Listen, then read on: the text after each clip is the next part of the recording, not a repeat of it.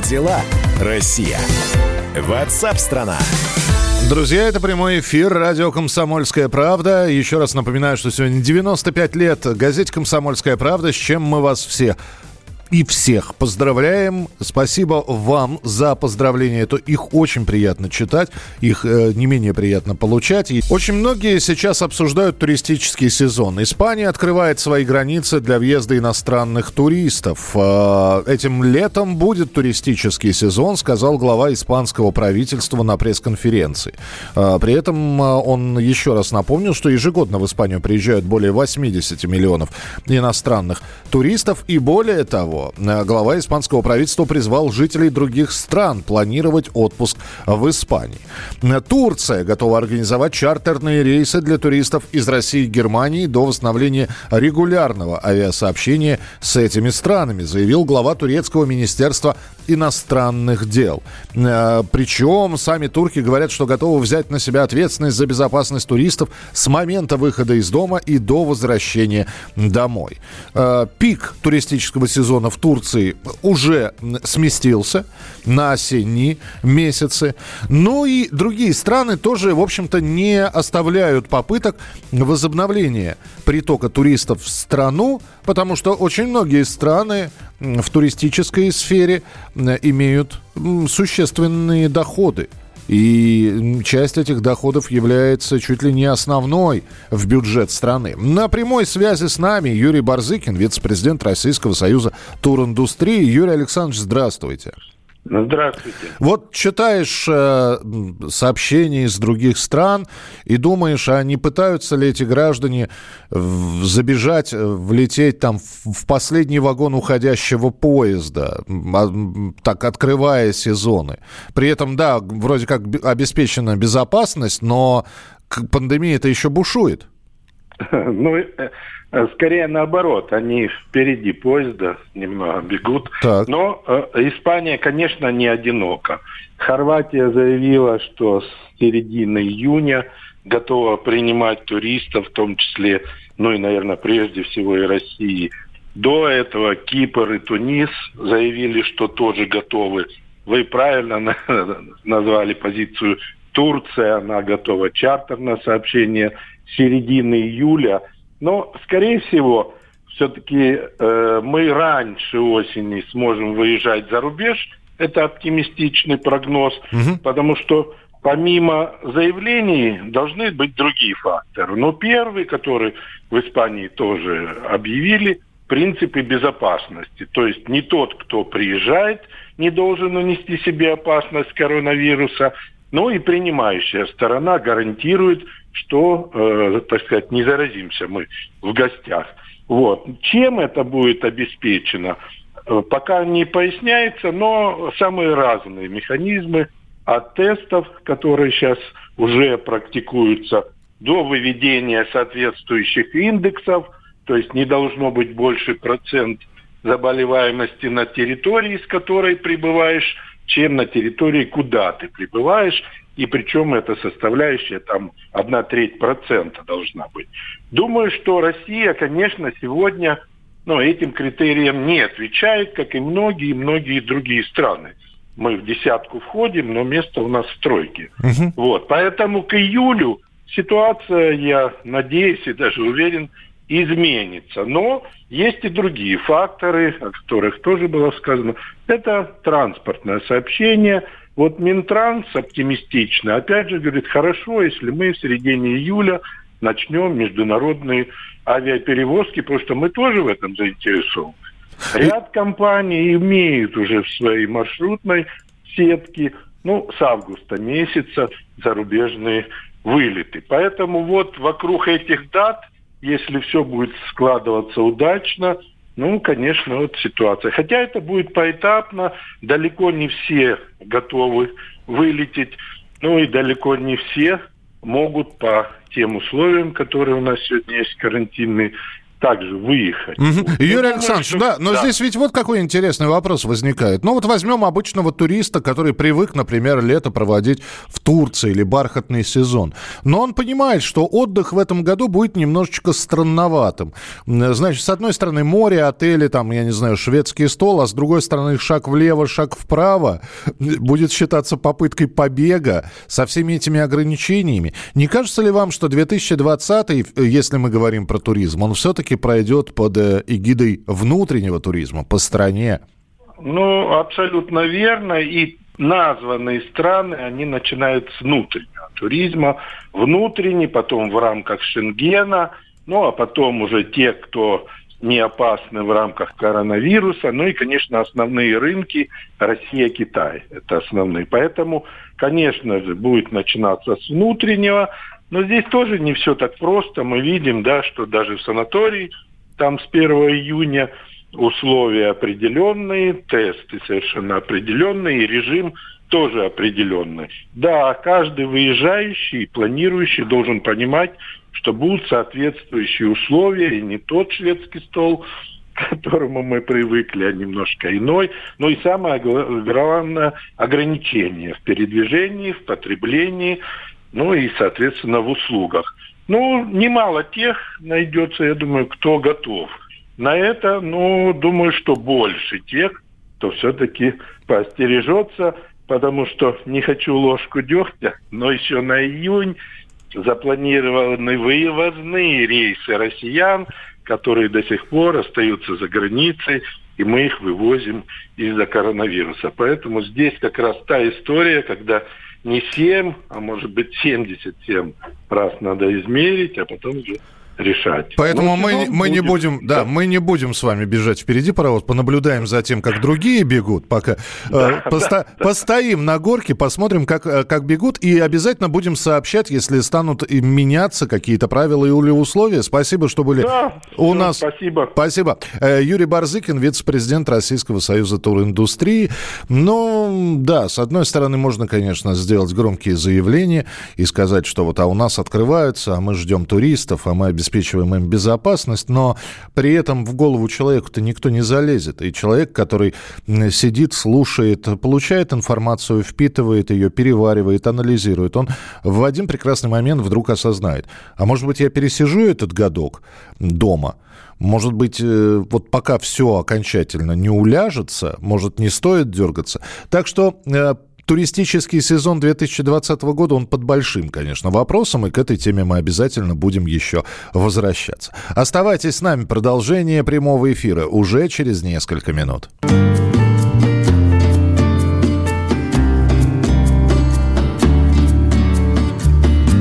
В нашем порту люди с мешками на спинах в поту. Солнце не друг здесь родня, ранит меня, любишь крепче. То, что видишь реже, я утомленный закат. Где ты, мой северный брат? Ледоколы спешат к нам с грузом коки и колы, а мы умираем от жажды. Скажет тут каждый старый моряк, пачку конвертов шелковой лентой свяжет и ляжет один. Воспоминания и старость — все, что осталось. В нашем порту чайки ловили хлеб на лету, а я смотрел на флаги, глотая из фляги. Шевельнуться не смея, так нежно пьянее. Я не смогу, я не сумею, я сорвусь и останусь с нею. Sorry, sorry, да так сон. Said away, sorry, they took so. Said away,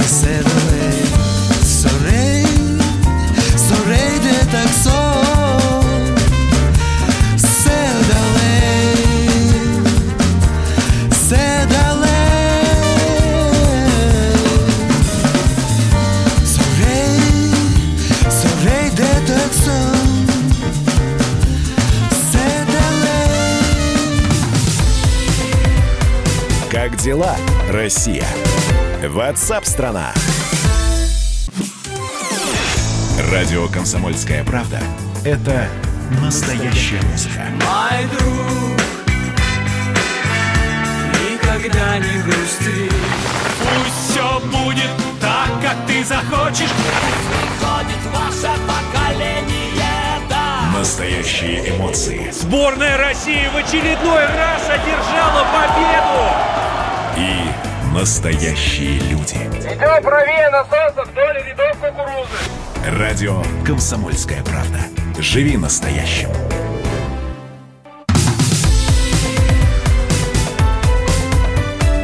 Как дела, Россия? WhatsApp-страна. А мы продолжаем прямой эфир. Радио «Комсомольская правда». WhatsApp-страна. Меня зовут Михаил Антонов. Как живет Россия, как живет страна, как живут в других странах мира. И сейчас мы поговорим о том, что состояние 25 богатейших людей мира, по версии журнала Forbes, за 2 месяца в условиях пандемии коронавируса увеличилось на 255 миллиардов долларов. Суммарно оно достигло почти 1,5 триллиона. Это около 16% от состояния всех миллиардеров в мире.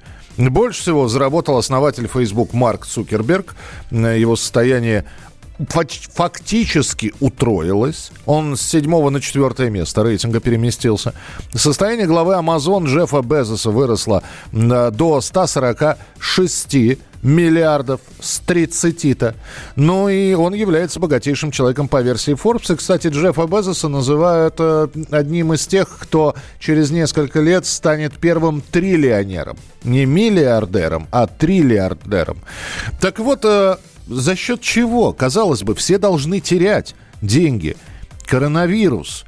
Закрываются производства, предприятия, а они взяли и прибавили себе капиталы. Алексей Зубец, директор Института социально-экономических исследований и финансового университета при правительстве России, с нами на прямой связи. Алексей Николаевич, здравствуйте. Добрый день. За счет чего увеличился капитал? Смотрите, когда начался кризис и все посыпалось, естественно, все сильно обеднели, много потеряли денег. Но после этого Америка включила печатный станок и залила рынок деньгами. Мы знаем, что Соединенные Штаты собираются влить в рамках разных пакетов помощи в экономику своей страны сумму, которая больше 6 триллионов долларов. Это абсолютно какая-то безумная, фантастическая сумма. За счет того, что большое количество денег попало на рынок, в том числе и рынок ценных бумаг, кризис на фондовом рынке был преодолен. И более того, удалось отыграть большую часть потерь, которую понес рынок, когда он посыпался в марте-апреле в связи с падением цен на нефть и закрытием мировой экономики, и американской, и мировой. А что касается тех людей, которые выиграли больше всего, то выиграли айтишники и тот же Безос, который занимается доставкой. И, конечно же, выиграли те люди, которые занимаются производством лекарств. То есть медицинский сектор, безусловно, получил огромный импульс к развитию. То есть в значительной степени эти люди сохранили свои состояния, и более того, их нарастили за счет поддержки Соединенных Штатов, правительства Соединенных Штатов. Если бы не эта поддержка, они бы потеряли колоссальные деньги вместе со всеми остальными более мелкими инвесторами. Алексей Николаевич, здесь возникает вопрос. Когда говорят про то, кому выгодно, про мировой заговор, что этот коронавирус не просто так появился, то есть все-таки есть люди, которые зарабатывают на этом, и вы сейчас сказали, что, в общем-то, от Америки все. Не кажется ли вам, что вы сейчас хорошую почву для конспирологии предоставили всем? Смотрите, специалисты говорят, что доказать или опровергнуть естественное происхождение этого вируса невозможно. Нет на сегодняшний день инструментов, способных доказать, что он лабораторный. Или, наоборот, опровергнуть эту точку зрения. Это, во-первых. Во-вторых, то есть нельзя доказать, что есть люди, которые это организовали специально. Во-вторых, то, что американское правительство спасло и свой рынок, и огромные деньги закачало в экономику, надо понимать, что у Трампа выборы в конце года. И если бы он этого не сделал, то он с гарантией проигрывал бы. То есть если кому-то и нужно было спасать рынок в первую очередь, так это правительство, во главе которого стоит человек, который должен переизбраться в конце года. И потом понятно, что вот эта мировая олигархия, на нее же завязаны не только финансовые капиталы, но и совершенно конкретные промышленные производства. И когда речь идет о спасении финансовых корпораций и фондового рынка, за этим как бы предполагается, что вытягиваться наверх будет и реальное производство, где работают конкретные люди, где они получают зарплату. Просто, да, когда мы говорим про вот этих вот людей, уже упомянутых, Цукерберга, Безоса, Гейтса, всегда кажется, что они самостоятельные, и с правительством они никак не связаны. А там, то есть, они отдельные коммерсанты, которые сделали себя сами, и никаких завязок с правительством у них быть не может. А вы сейчас опровергаете это все. Ну, смотрите, то, что они завязаны на правительство и тесно с ним работают, это показали разоблачения, связанные с утечкой разного рода конфиденциальной информации. И раньше, там, 10 лет назад, считалось, что они действительно независимы. Потом выяснилось, что они тесно аффилированы с американским правительством, и которое так или иначе вкладывает в них деньги, понимая, во-первых, что это поддержание этих бизнесов, это вопрос национальной безопасности, а во-вторых, это контроль над мировыми информационными потоками и пространствами, которые приносят американскому правительству и деньги, и власть, с одной стороны. С другой стороны, ну вот так уж прям спасать бы они не стали именно этих людей, которые выиграли от этого больше всего. Все-таки надо понимать, что они спасали экономику в целом и могущество Соединенных Штатов как таковых, как конгломерат крупных мелких бизнесов, на котором, собственно, и базируется правительство. То есть говорить о том, что это некий заговор, и в рамках которого кто-то поставил себе задачу обогатить вот этих людей, я бы об этом не стал. То, что они как бы обогатились на вливаниях денег в американскую экономику, это такое, по большей части, побочное явление общих мер по спасению американской экономики. Спасибо большое. Спасибо, что были с нами. Алексей Зубец, директор Института социально-экономических исследований и финансового университета при правительстве Российской Федерации. Ну, вот видите, кто-то теряет. Периодически появляются статьи о том, что тот или иной олигарх, не обязательно российский, просто олигарх мирового уровня, потерял столько-то денег. Китайские, кстати говоря, миллиардеры из-за коронавируса, который начинался, кстати говоря, с Китая, они потеряли уйму денег, но вот нашлись и те, кто, как говорится, кому война, тому, кому и мать родна. Цукерберг, Безос, Гейтс, Бернар Арно, это глава Louis Vuitton. Кстати, если про всех говорить, они все американцы. Ну, вот вам, пожалуйста, фактически четверка самых главных богатых людей мира. Все проживают в Америке.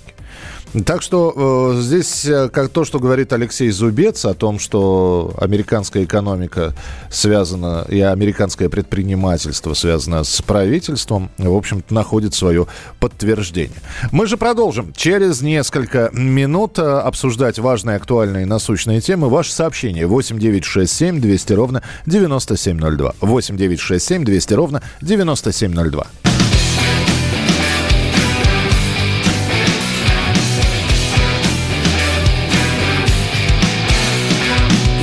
Автопилот, выпиты все запасы. Кто нас теперь ведет прочь от билетной кассы? Падает крупный снег, тенью спешат укрыться. Мы переходим на бег, чтобы успеть проститься. Прощай этой ночью, прощай. Буду точно снов твои главные герои. Прощай этой ночью, прощай. Буду точно снов твои главные герои. С тобой.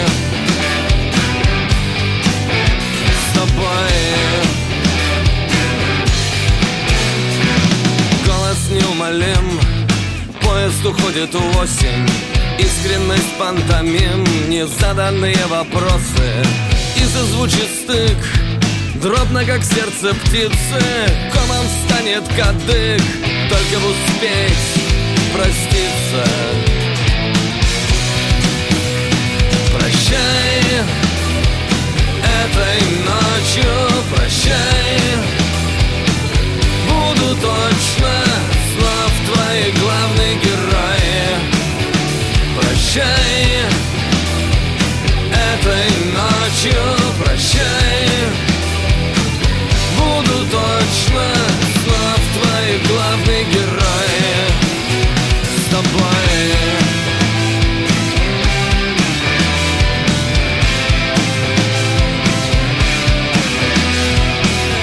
Кто-то там на небе улыбнется и шепотом, как будто невзначай, услышишь, все еще вернется. Ну а пока прощай этой ночью, прощай. Буду точно слов твои главные герои. Прощай этой ночью, прощай. Буду точно слов твои главные герои. С тобой, с тобой. Слов твои главные герои. С тобой.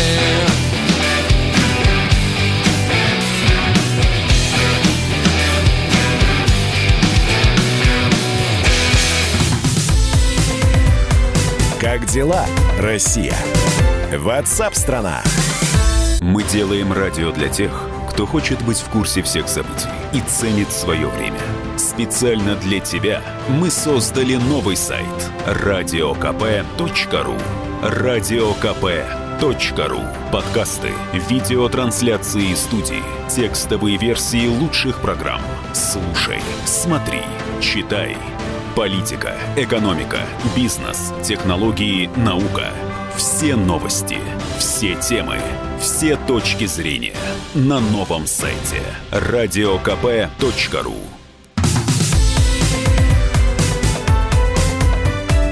Как дела, Россия? Ватсап-страна! Итак, мы продолжаем прямой эфир. Программа WhatsApp страна. Чем живет Россия, чем живет страна, чем живут не только в нашей стране, но и в мире. Мы об этом разговариваем, рассказываем вам, обсуждаем это с нашими журналистами и параллельно отмечаем 95 лет со дня рождения «Комсомольской правды». Но начнем все-таки с новостей. Египет решил закупить рекордную партию российских, а не американских истребителей. Почему не американских? Потому что на американцах летают израильтяне. Такое ощущение, что мы вернулись сейчас во времена шестидневной войны, которая была в 20 веке. И тогда тоже Советский Союз поддерживал Египет, американцы поддерживали Израиль. Виктор Николаевич Баранец, военный обозреватель «Комсомольской правды», с нами на прямой связи. Виктор Николаевич, приветствую, здравствуйте. Добрый день, с праздником. С праздником. Тебя, Миша, с праздником наших радиоребят, с праздником весь орденоносный коллектив моей родной газеты. Михаил, я отвечу коротко. Очень долго шла возня между Египтом и Соединенными Штатами Америки по поводу их самолетов 35-го типа. Американцы ставили разные условия и особенно навешивали требования, чтобы Египет становился в один строй, санкционный строй против России, и слишком дорогую цену заламывали за свои самолеты. Но российская сторона, несмотря даже на угрозы, на санкции, даже на специальный закон Соединенных Штатов Америки в отношении Египта, Египет все-таки купил у нас 26 блестящих самолетов Су-35.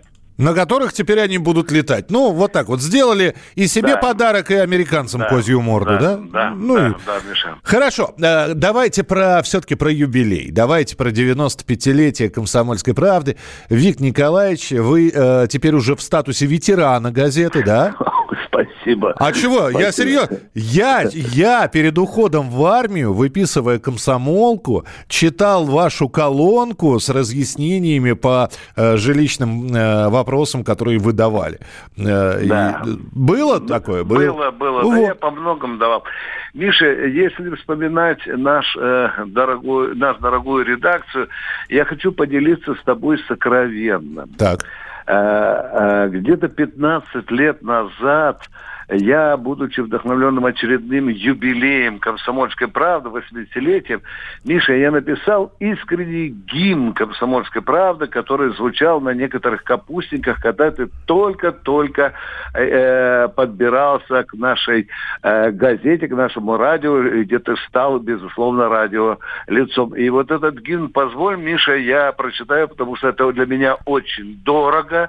Для меня это, в общем-то, исповедь перед родной газетой, которой я все-таки посвятил 22 года. Ты разрешаешь? Конечно, просим. Конечно. Поехали. Потерпите 2 минутки. Мы достали из сейфов знамена. Их не тронули годы и моль. Нынче праздник, огурчик соленый и в избытке большом алкоголь. Мы не раз наступали на пробку, под ногами штормила земля. Били в морду и чмокали в попку тех, кто правил страной из Кремля. Ненавидели нас и любили, попрекали не раз желтизной. А мы были такими, как были. Просто были мы сами с собой. Тут под вечер гудят, как в трактире, но сначала сдают репортаж. «Правда, улица 24» и 6-й суетливый этаж.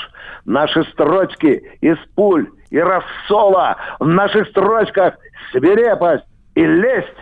И хотя больше нет комсомола, комсомолка по-прежнему есть. Помним всех, кто поднял наши стяги. Помним всех, кто добыл ордена. Много в мире газетной бумаги. «Комсомольская правда» одна. И уже, почитай, что столетие, с нами в ногу идут времена. Мы на парусе нашей газеты оставляем свои имена. А за тех, кого нет больше с нами, кто и жил, и писал в полный рост, мы не чокнемся водкой в стакане. Потому что за них 3-й тост. Перед теми, кого мы сменили, не опустим бессовестных глаз. Будут помнить, какими мы были, репортеры, сменившие нас. Браво! Это же марш готовый на самом деле. Там только улица Правды 24, это же написано до нашего... До пожара. Да, чтобы люди не были в недоразумении. Но тем не менее, вот преемственность, обратите внимание, и вы сейчас на 6-м этаже по-прежнему редакционная, вся вот эта вот ячейка рабочая, она на 6-м этаже располагается. Первый номер «Комсомолки», который вышел 24 мая 1925 года, тоже воскресенье было, кстати говоря. Да, я тоже посмотрел на выходные данные. Конечно, Миша, сегодня о многом думается, и думается о том, за что нас хвалят, и за что нас критикуют. Мне тоже достается очень часто. Ну что, мы разные. Как говорит главный редактор «Комсомольской правды» Владимир Николаевич Сунгоркин, мы можем быть разными. Мы можем быть красными, желтыми, зелеными, извините, даже голубыми, он сказал. Но мы никогда не должны быть серыми. Миша, ты прекрасно знаешь, что в нашем коллективе есть люди разных позиций. Есть, скажем так, неуклюжие лизоблюды, да, есть официанты такого типа, не хочу сказать, что ублюдочного. Есть такие рубалы власти, мы знаем тоже их имена. Есть спокойные, мудрые объективисты. Мы разные.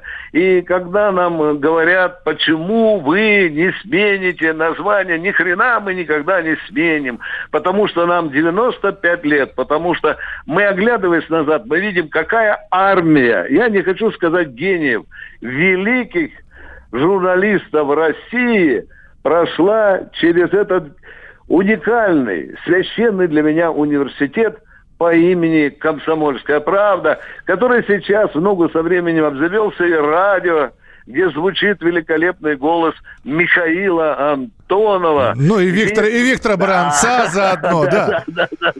Да.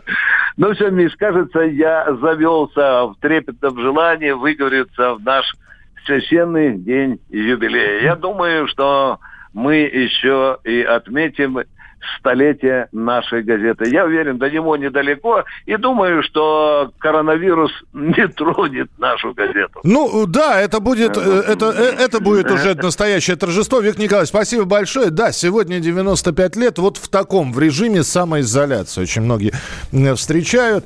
И да, мы поздравляем друг друга сейчас через социальные сети. Вы присылаете свое сообщение. Спасибо вам большое. Мы очень внимательно сейчас читаем все ваши поздравления, которые приходят.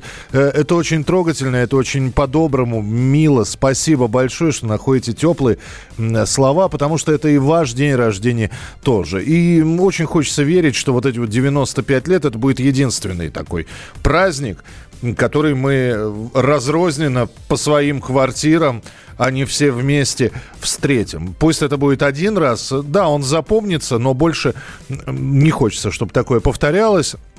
Ну, а до 100 лет всего-то 5 лет осталось. Сегодня 95-летие «Комсомольской правды». Спасибо за поздравления. Присылайте 8-967-200-97-02. А программу мы продолжим через несколько минут. Оставайтесь с нами. Впереди много интересного.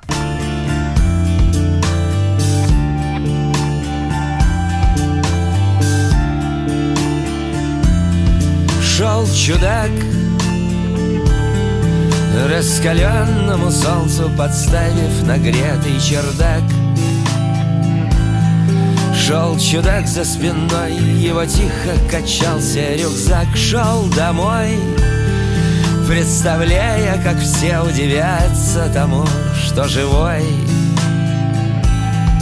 что ничто не случилось такого с его головой. Так и есть, у него для людей была самая лучшая весть. И он шел по дороге, от счастья светящийся весь. Love and peace. Люди могут, конечно, спастись от падения вниз. И он шел рассказать им о том, как им можно спастись. Рассказал, и напуган был всем этим весь этот зрительный зал. И слова его долго летели сквозь этот базар в пустоту. Он шел к людям, он нес им надежду, любовь, красоту. Люди взяли его и гвоздями прибили к кресту.